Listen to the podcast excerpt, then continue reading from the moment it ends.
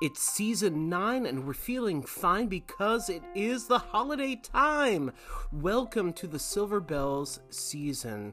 In this season, we will be exploring not only interviews with the past Silver Belles, but also talking about movies, about Christmas, and we will also be documenting our trip to Richmond to see the Silver Belles. So stick with us. We're going to take a quick break and we will be right back. In 1985, Tyler was meeting Justin at their favorite arcade, Longshot. Just as Justin was about to confess his love for Tyler, the world changed. Blending elements of 1980s pop culture and LGBTQIA fiction, we journey through this incredible experience that brings them closer together as they fight against a world trying to keep them apart. Listen to Longshot on Anchor FM, Spotify, Apple Podcasts, and wherever you get your podcasts. Hello, Ryan. Hello, Steven. Today we're talking about 1983's A Christmas Story. A Christmas Story, not to be confused with A Christmas Story Christmas or A Christmas Story 2. Or My Summer Story. All Jean Shepherd uh, based vehicles. So, Jean Shepherd, who wrote the novel, or I don't know if it's a novel, it's a book. Uh, well, it, it was originally um, articles in Playboy in the 60s. So, it's called In God We Trust, All Others Pay Cash. Um, this movie was one of my father's favorite movies. My dad wasn't a big reader. When I bought him this book, he read the book. I think he read it several times. Um, my mother hates this movie. Probably because dad liked it and always wanted to put uh, the 24 hours of Christmas Story had to be on. And he would always say, Put it on! Put it on! And he'd make me put the TBS on, whatever station it was on at the time. well, th- that would have been the time when they were showing it periodically, not 24 hours, right, in high school. So go through the break down the history of that. Yeah, because so- I, I was saying to Ryan, name another movie that is played 24 hours at any time in the year. It's it's its own thing that's very unique and weird and so break that down for us. Yeah, so basically, uh, it it was a it was a not a smash hit, but it was a uh, a sleeper hit, if you will. It made money. Um, people were pissed off because it had it came out like around Thanksgiving, and they they take it out of the theaters prior to Christmas time, and people complained, and they got back put back in through '84. Um, but then it just kind of fell off the radar for about you know seven years until the early 90s and it became a cult hit. And time uh, not time uh, ted turner still owned the, the broadcasting rights. So he started playing it on all of his uh, his uh, channels. Um, and as he started the 90s started to become more and uh, more noticing that people were watching it because it had this cult following. In 94 he played it on like six times uh, over I mean I'm sorry over six channels he played he played it and then the next year it was a little bit more and then 97 started the 24 hour thing um, funny thing for me I didn't see this until 1998 That's so wild. That's like you you've heard of playing Whamageddon, right? no So the whole rule of Whamageddon for the holiday period is you have to listen to the radio or do whatever as you normally would, but the day that you hear Last Christmas, you're out of the game.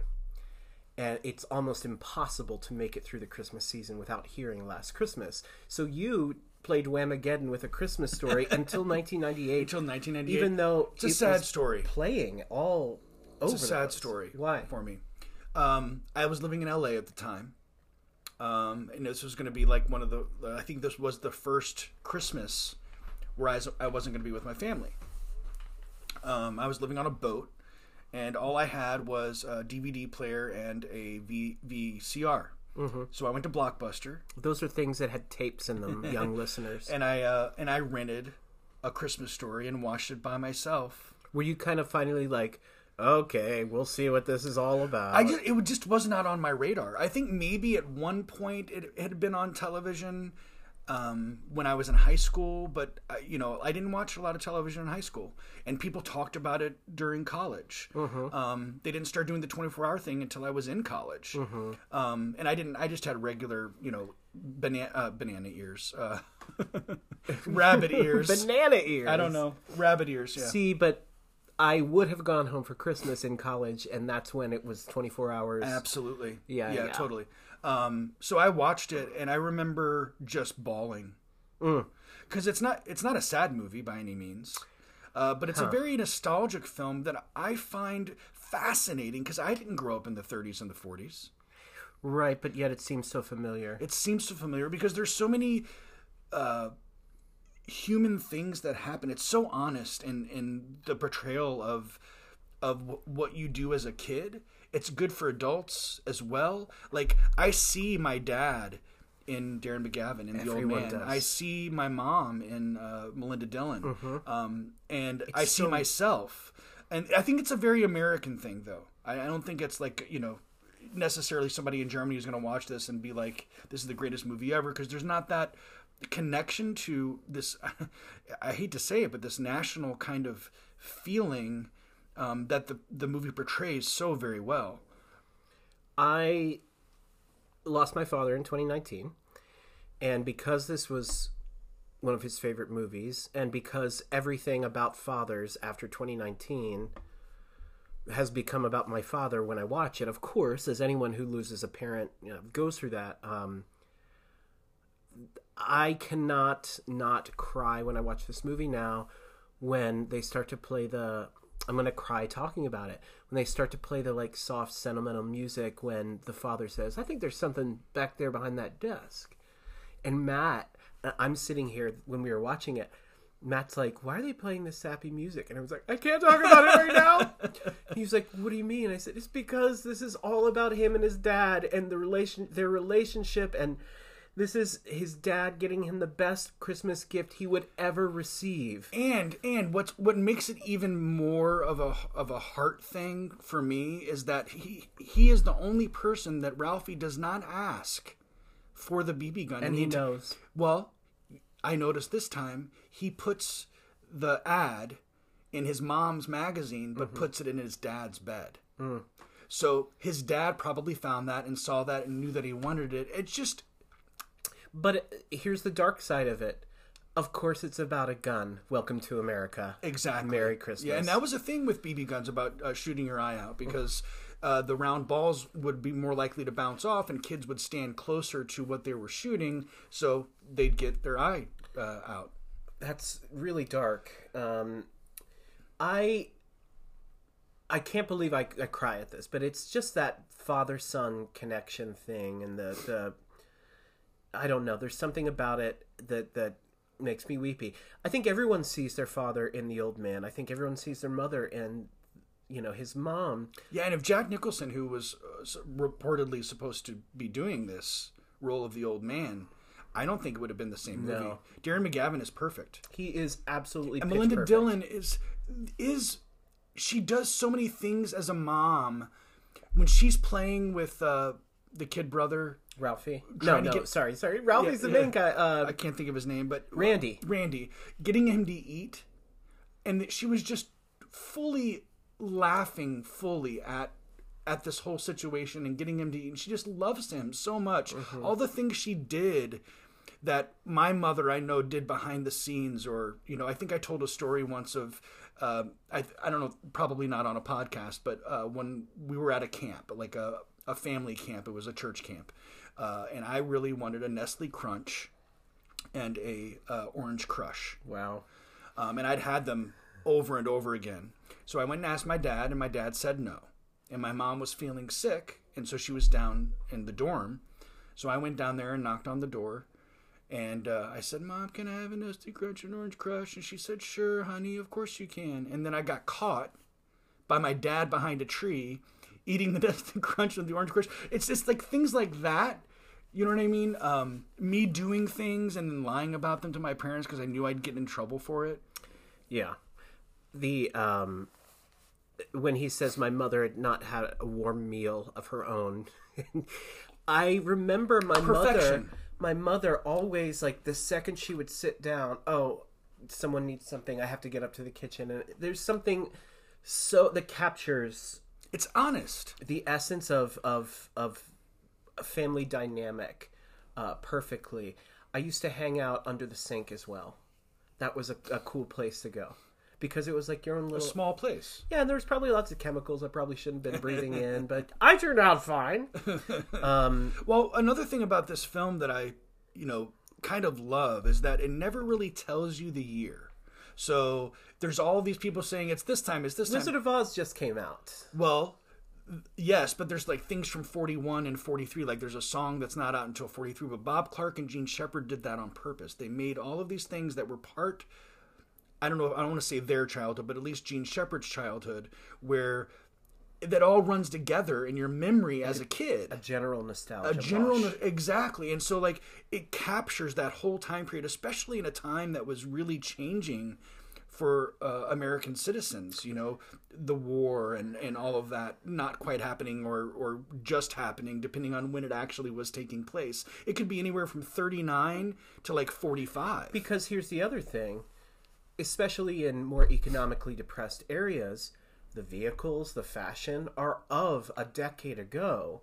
I mean, the 80s still kind of look like the 70s in Pennsylvania where I grew Well, up. Well, sure, And the and- 90s looked like the 80s. Yeah, and there were still things that were on television from the 70s in the 80s, Mm-hmm. like in the early 80s, and then they would start playing those on reruns. And then reruns from the 60s and 50s you would be seeing on the local stations. So Mm-hmm. there was still this, at least when I was a kid, there was still this uh, uh, culture uh, being passed on through entertainment. But don't you think the cyclical nature of it, we see it happening with our generation right now?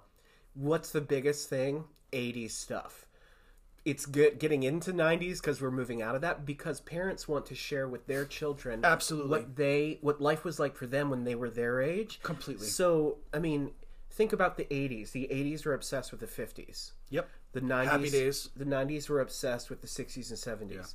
And it, it's now we're into this 80s 90s uh, nostalgia period and I think that's just the cyclical nature of trying to um, show your kids what it was like when you were a kid, Yeah. you know. And for me, like, you know, because of the time period that I did grow up and being interested in the things from the 50s and the 40s and the 60s and the- absolutely. you know what i mean like made me want to seek other things out of that ilk whereas i feel like now nobody's going past a certain point and i'm this is just i, I don't know this for a fact they're going from uh, to the 80s.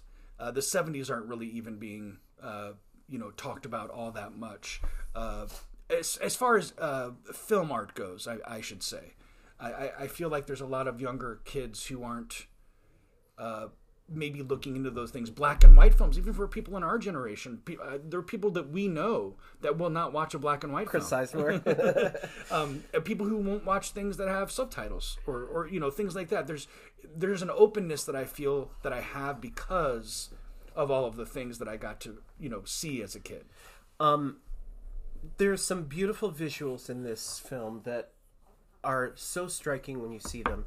And the first shot I think of, one of my favorites, was the what the one of the very last shots, which is the father sitting in the armchair looking at the Christmas tree in the dark and the snow falling outside. And the mother comes and sits next to him. They both have little glasses of champagne or wine or something. And it's a small touch, but he puts his arm around her.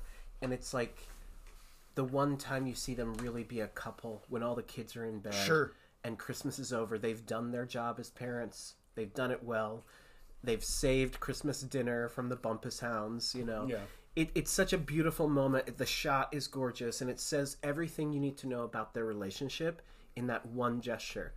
And And even if, if even if I don't believe that they really have that great of a relationship, uh-huh. you know what I mean. But only because of how I grew up and with my family situation, there were those little bitty bits of after a, a holiday or something where you'd see that connection, that that intimacy that was not always blatant throughout the year. The other thing I've noticed on this rewatch is watching Melinda Dillon deal with her husband in different ways, Absolutely. whether it's throwing him off of the fight, you know, by bringing up a sports game and knowing that'll work, or just the way she kind of humor humors him, laughs at a joke that she probably doesn't think is funny, but does it because she loves him. When he's cussing at the furnace in the basement, the way she's like knows it's horrible, but is just you know fiddling with the oh, damper. Oh, her immediate response when he was downstairs and she goes in to break the, Yeah. Mm-hmm. lamp, like you're like, oh yeah, she's she she totally was planning on doing that at some point. And this is the perfect time. You used up all the glue on purpose. um, I, I love even the way that when he puts it in the window and is out on the street and a crowd starts drawing, how she pulls her hair over her face. Yeah, it's Uh, so great. The guy that comes up to him, the first guy, is Bob Clark, Smeed, Swede. Swede, yeah. Is Bob Don't Clark. bother me, Swede. Yeah. And the uh, the guy in the in the line of the Santa Claus, the the line's uh, this is the end of the line. That's the beginning of the line, but that's uh, Jean Shepherd, and his Oh. wife is with him. That's perfect. Yeah. Um, what else can be said that hasn't been, been Well, said? about okay, so I saw this I- in '98. Yeah. And because of that, I sought out the other things. And that's when I remembered that I'd seen my summer story, but that's what it's now. But it was released at the theater called It Runs in the Family. Um, and that had Kieran Culkin as Ralphie. it had uh, uh, Charles Grodin as the old man and Mary Steenburgen as the mother. Who looks exactly the same today? I know, right? Um, and it's not that good, but it, Bob Clark came back to direct it. Jean Shepherd's it's a part of it. terrible. It's No. just not what you want it to be, but it, it never can be. Uh, The the magic in a bottle that they captured with that film. Now, I will say, A Christmas Story Christmas does a really good job in threading the needle to a grown up Ralphie, and the the old man has just passed, and he and his wife and kids are going to their his childhood home to get mom through Christmas, basically make Christmas happen, and it's set in the seventies. Um, Could be late 60s. it looks like seventies to me. I don't know. It could, you're right. It, again, Again. the, the blur, especially. And I think that's because Peter Billingsley uh, helped write it, uh, produced it, um, and I think really came from it uh, uh, in the right way. Whereas Jean Shepherd, when he did My Summer Story, because he was making so much money off residuals from A Christmas Story, he did it really for the money. Um, and then A Christmas Story 2, which was a direct to video, was 2012, I think, or I've not seen that. I have to see that this Yeah, year. It's probably um, bad. And then uh, there were other of his works that PBS co-produced a series of TV movies based on the Parker family uh, for American Playhouse, which included you mentioned Ollie Hopnoodle's Haven of Bliss. There was the Great American Fourth of July and other disasters, which Matt Dillon played a teenage Ralphie. I've got to watch all of these now. The Star-Crossed Romance of Josephine Cosnowski and The Phantom of the Open Hearth. So I would like to s- seek those out as well. Now, none of them are going to capture the feeling that this original has. Even A Christmas Story Christmas gets there, but doesn't quite go over, and this is why. Only at the end, I think. No, I, I don't think it has to do with the emotion. I think it has to do with the way that it's filmed. When you watch A Christmas Story, the original, there is a grainy quality to it. Mm-hmm. It feels lived in. The Christmas Story Christmas, because it had a much lower budget and it's done for television, you can tell. And that's my only complaint, is that it does not have the same uh, conceptual look. Well, the graininess almost makes it even more perfect because it feels like a lived-in movie. You're watching a movie made in '83, but it feels like it was made decades and ago. that's why I love movies and watching it this time. I was like, I I love film. Can could I say some things that were negative about this? Absolutely, you can about everything.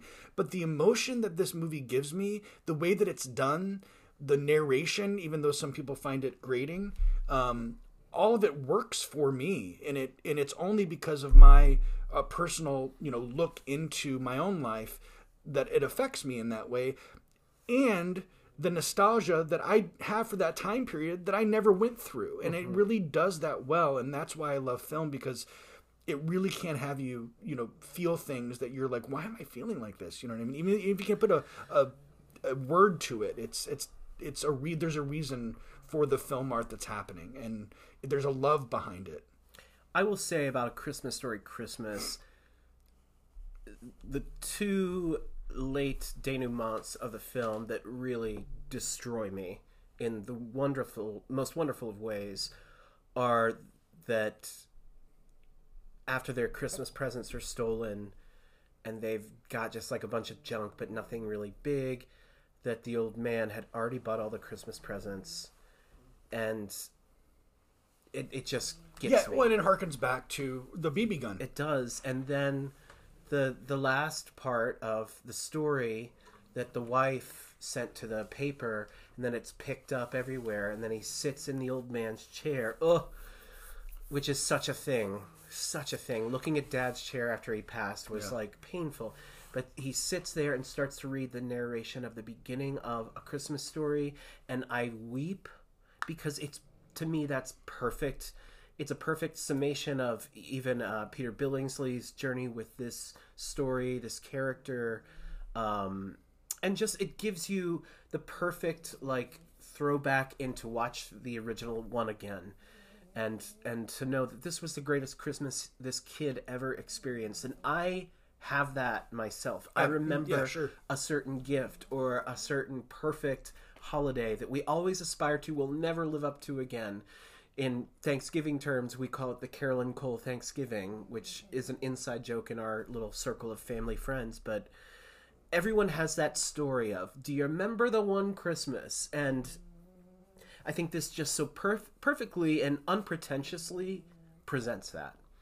And there's nothing high art about this film. It's just a wonderful piece of nostalgic holiday americana I think there is high art to it to a certain degree. I think Bob Clark is a was a great director. I mean, for him to have two movies, Porky's, two right?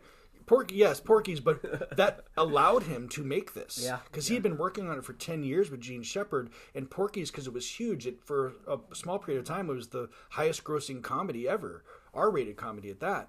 Um, and it gave him the sh- not the chutzpah, but you know, it gave him the the the gas to be able to go on and make a Christmas story. But he has Black Christmas, Yeah. as well that people watch during Christmas time. and there's a zombie film too um, Death something. no no no it's like uh, it's a long title and it's like a bunch of theater artists uh Is it about the child? A child? Something about a child? No, it's a horror film with a zombie. Um, it's it's- Deranged, no, death no. dream. Children shouldn't play, Play with dead things. Yes, it is. The children shouldn't play with dead Yes, things. yeah, yes, you're okay. right. So it's weird. He's an American filmmaker, but he moved to Canada because of the tax breaks, and so he. All of these films were filmed in Canada. So, like, even A Christmas Story, part of it was filmed in Toronto. They did film part of it in Cleveland, Mm-hmm. Yeah. but none of it in Indiana, which is where it was supposed to be taking place.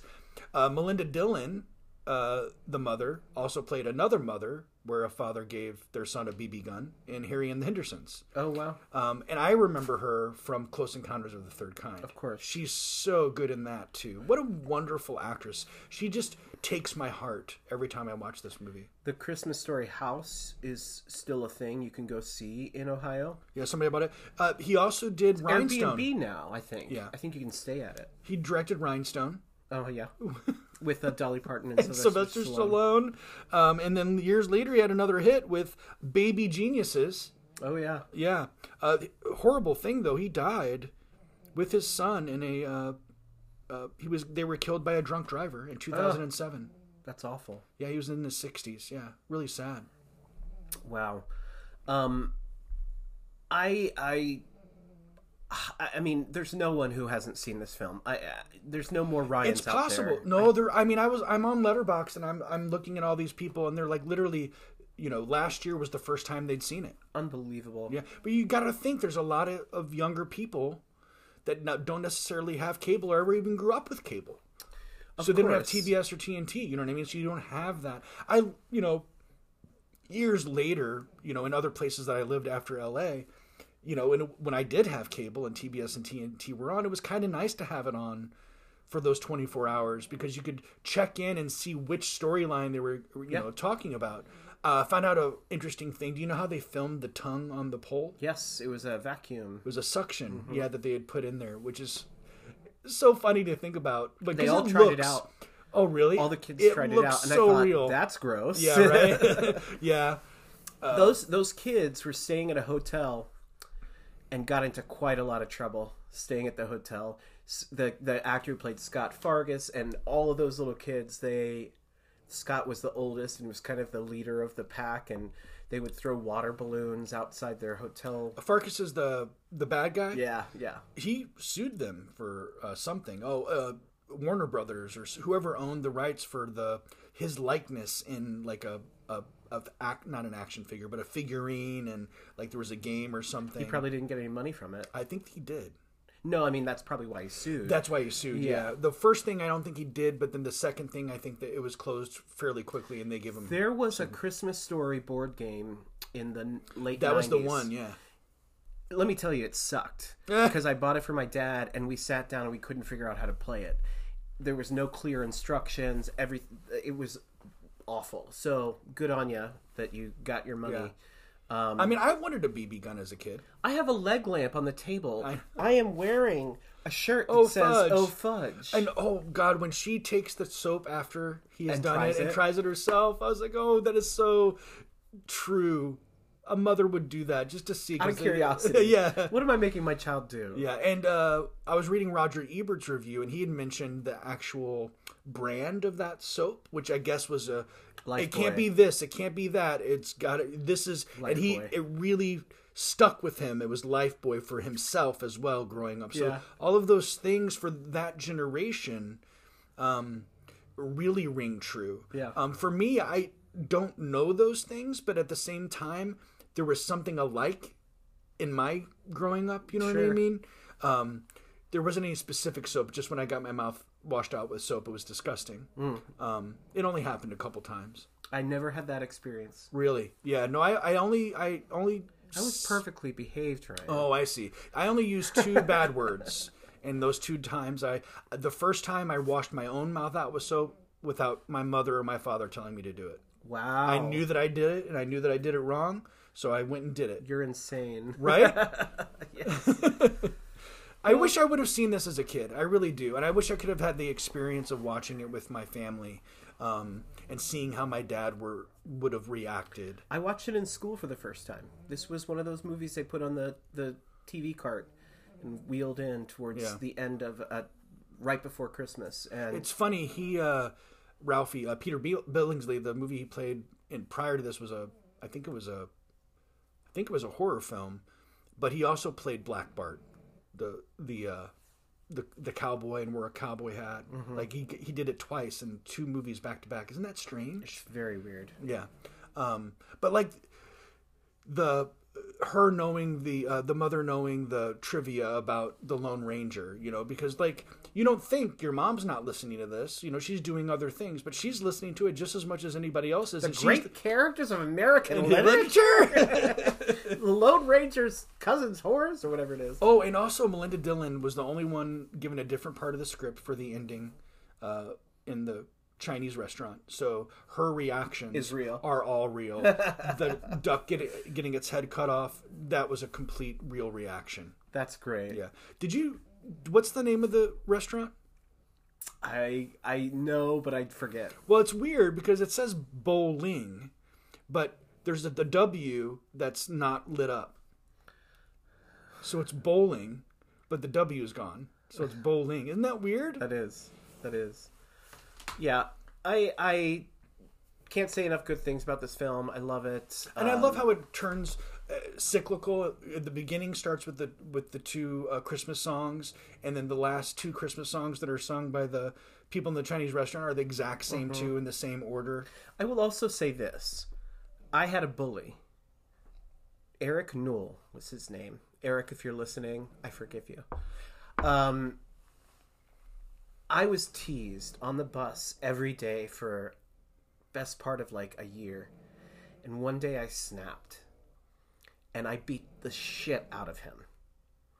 And this fight is the most real depiction of a childhood fight I can imagine because when the fight was over, I was sobbing because it hurts. If you're a well balanced person, it hurts and demeans your soul to hurt another person. It makes you upset that you had to do that because no child wants to do that and I remember beating the crap out of him and then somebody separated us, pulled him away. He was bloody, and I started sobbing.